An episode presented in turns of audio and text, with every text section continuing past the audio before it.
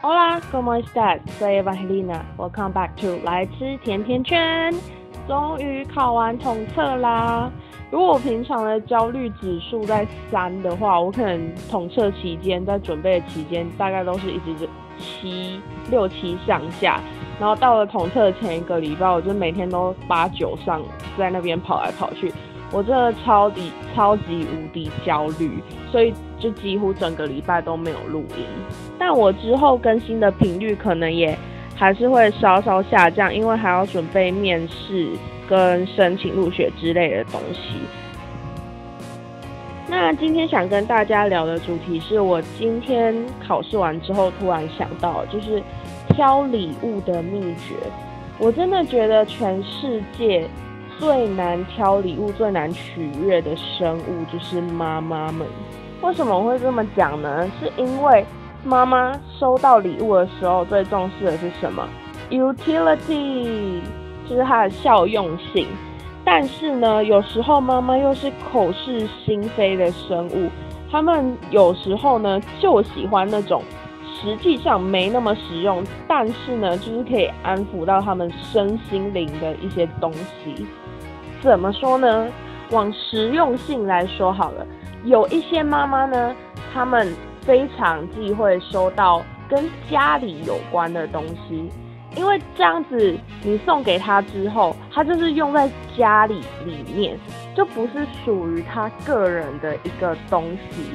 但有一些妈妈呢，却又觉得收到家电是一个非常好的礼物，比如说气炸锅、扫地机器人。呃，吸尘器等等，就可以减轻大部分啊，大部分家里还是妈妈在做家事，但有小部分爸爸也会一起帮忙，我们一起往大家共同努力维护家庭整洁的方向而努力。但是呢。这一些东西呢，就是很很可以减少妈妈们的负担，至少是减不止妈妈，就整个家庭里面大家做家事的负担。所以有些妈妈就很喜欢收到这种礼物，她就会觉得说有洗碗机真的是这个福音啊，非常的快乐，都不用动手，然后手也不用碰到水。如果是有洁癖的妈妈呢，就可以买那种比较多功能多功能的吸尘器。可以让它每一个缝隙都吸得干干净净。那如果是平常就是只求不用动手妈妈呢，就可以送她扫地机器人。扫地机器人一开，那她还可以坐在沙发上面喝茶，什么事情都不用做，只要你帮她设定好就好了。那来说没那么实用的部分好了，为什么我会说没那么实用呢？是因为有一些妈妈她们不化妆、不保养、不带饰品。真的是不知道可以送什么给他们。如果临时要买衣服给他们，又不知道他们衣服的尺寸，这时候如果去试探，就会显得非常的可疑。那你也知道，有一些东西呢，虽然外表上好像没这么实用，但可以得到心灵上的慰藉，得到心灵上的满足。比如说，有一些比较有情调的妈妈，他们可能会喜欢香氛。之类的东西，这个是或者是他们可能就是身体不太好，很常身体酸痛等等之类的。这时候我觉得就是要跟送礼要跟 self care 有关系，比如说他们。很容易手脚干燥啊之类的，那那就当然是送乳液嘛。然后还有一些沐浴用品，其实也都还蛮不错的。比如说，嗯，虽然很多医生都会建议说，呃，私密处用清水洗就好，但有时候还是会有那些就是推出很好的私密清洁露的广告，就会让人蛮心动的。那如果妈妈没有尝试过的话，其实也可以给他们试试看，或者是磨砂膏的部分。那我今天吃完饭，考完试吃完饭之后，跟我朋友去挑我妈妈的母亲节礼物，希望她没有在听我的 podcast。但是，我一开始真的，就我妈妈就是属于那种不化妆、不保养，然后也不太戴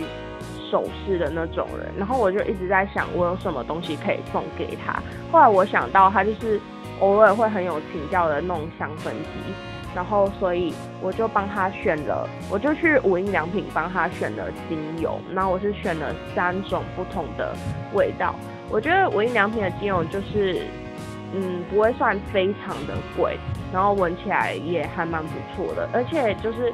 请店员介绍，他们也都还蛮热心的。不过我是觉得香味这种东西有点危险，如果喜欢就喜欢，不喜欢就很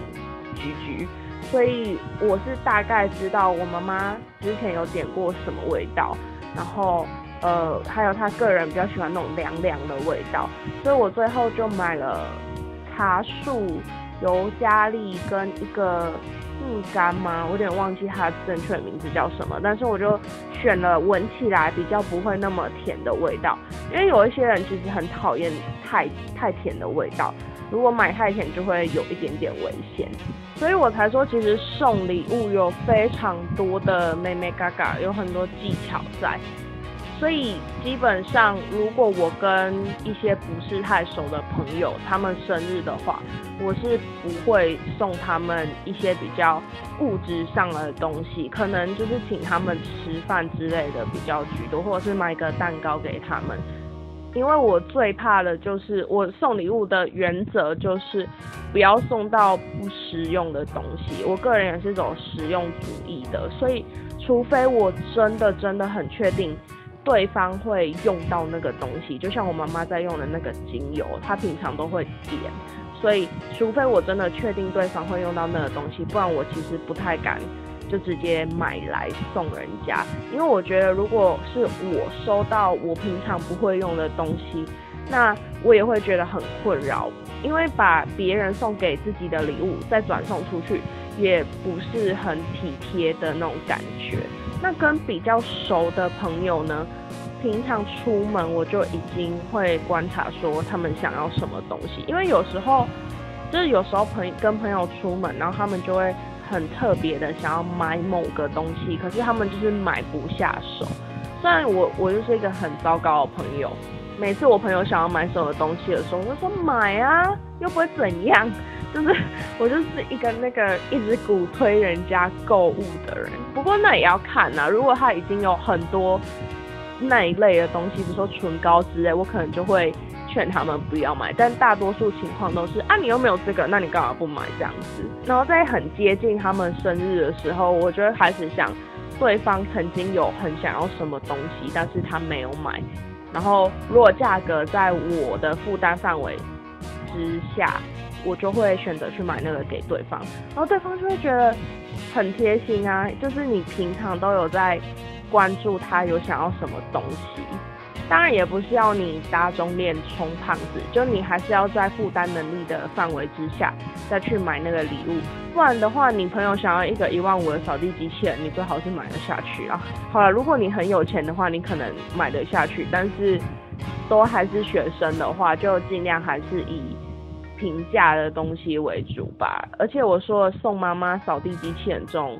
行为呢，也仅止于你出社会之后比较有可能做到。都还是学生的话，我觉得其实最主要还是心意吧。我真的觉得送礼物很很看你的观察能力，还有你的心意。你知道对方平常在看的东西，他们想要什么东西，就是一种你的体贴，就是一种你的心意了。就送礼送到心坎去，就是那种感觉。但是我是会劝你，如果跟不太熟的朋友，就是如果要帮不太熟的朋友庆生，然后一群人买了礼物要你当分母，我就觉得也算是一个方法吧。就是如果你对那个人不熟，可是你知道这个。这个东西是那个人想要的，然后你也要保持着你之后被庆生可能不会有人 买礼物的觉悟嘛？就是在你呃你已经看清了这一切东西的体悟之下，我觉得你要当分母是可以的啦。因为低超上面就很多人会抱怨说，哦，我上次帮大帮他庆生啊，然后帮很多人当分母啊，但是为什么到我生日的时候？却都没有人来帮我庆祝，我有时候就会觉得那些人还蛮就是活该的嘛，因为你你那时候被要求当分母，你没有拒绝，然后你也钱给出去，然后你事后才在感到很失落，那就代表你当下其实就是不想要给啊，然后你不想要给你，你是让自己被强迫，就说真的，如果是不熟的朋友，因为你没有给钱当分母这件事情而疏远你，你嗯，那他他也不是什么很重要的朋友啦。我真的觉得就是。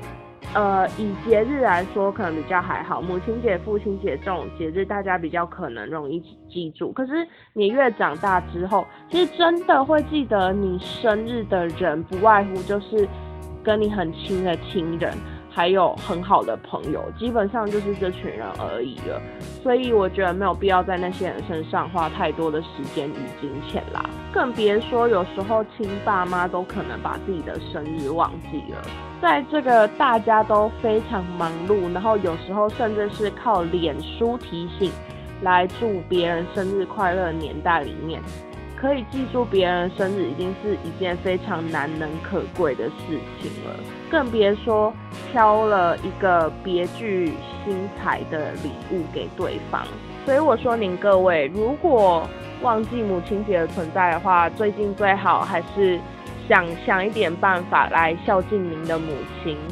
就算你没有钱，现在没有经济能力，写张卡片，或者是在家里面做一顿菜。用很便宜的材料做一顿菜给你的妈妈，我觉得她应该也是会觉得心里面很感动。如果太势利的家人的话，就就算了吧。但是我觉得大多数的妈妈都已经就是可以体察到你的心意了。那就先预祝各位母亲节挑礼物顺利，挑礼物给朋友。给呃挑生日礼物给朋友顺利，那我们这集就到这边。如果有想要跟我说的话，可以到 First Story 下面留言，或者是找到我的 Instagram e donuts with Eva。就啊这集就这样喽，拜拜。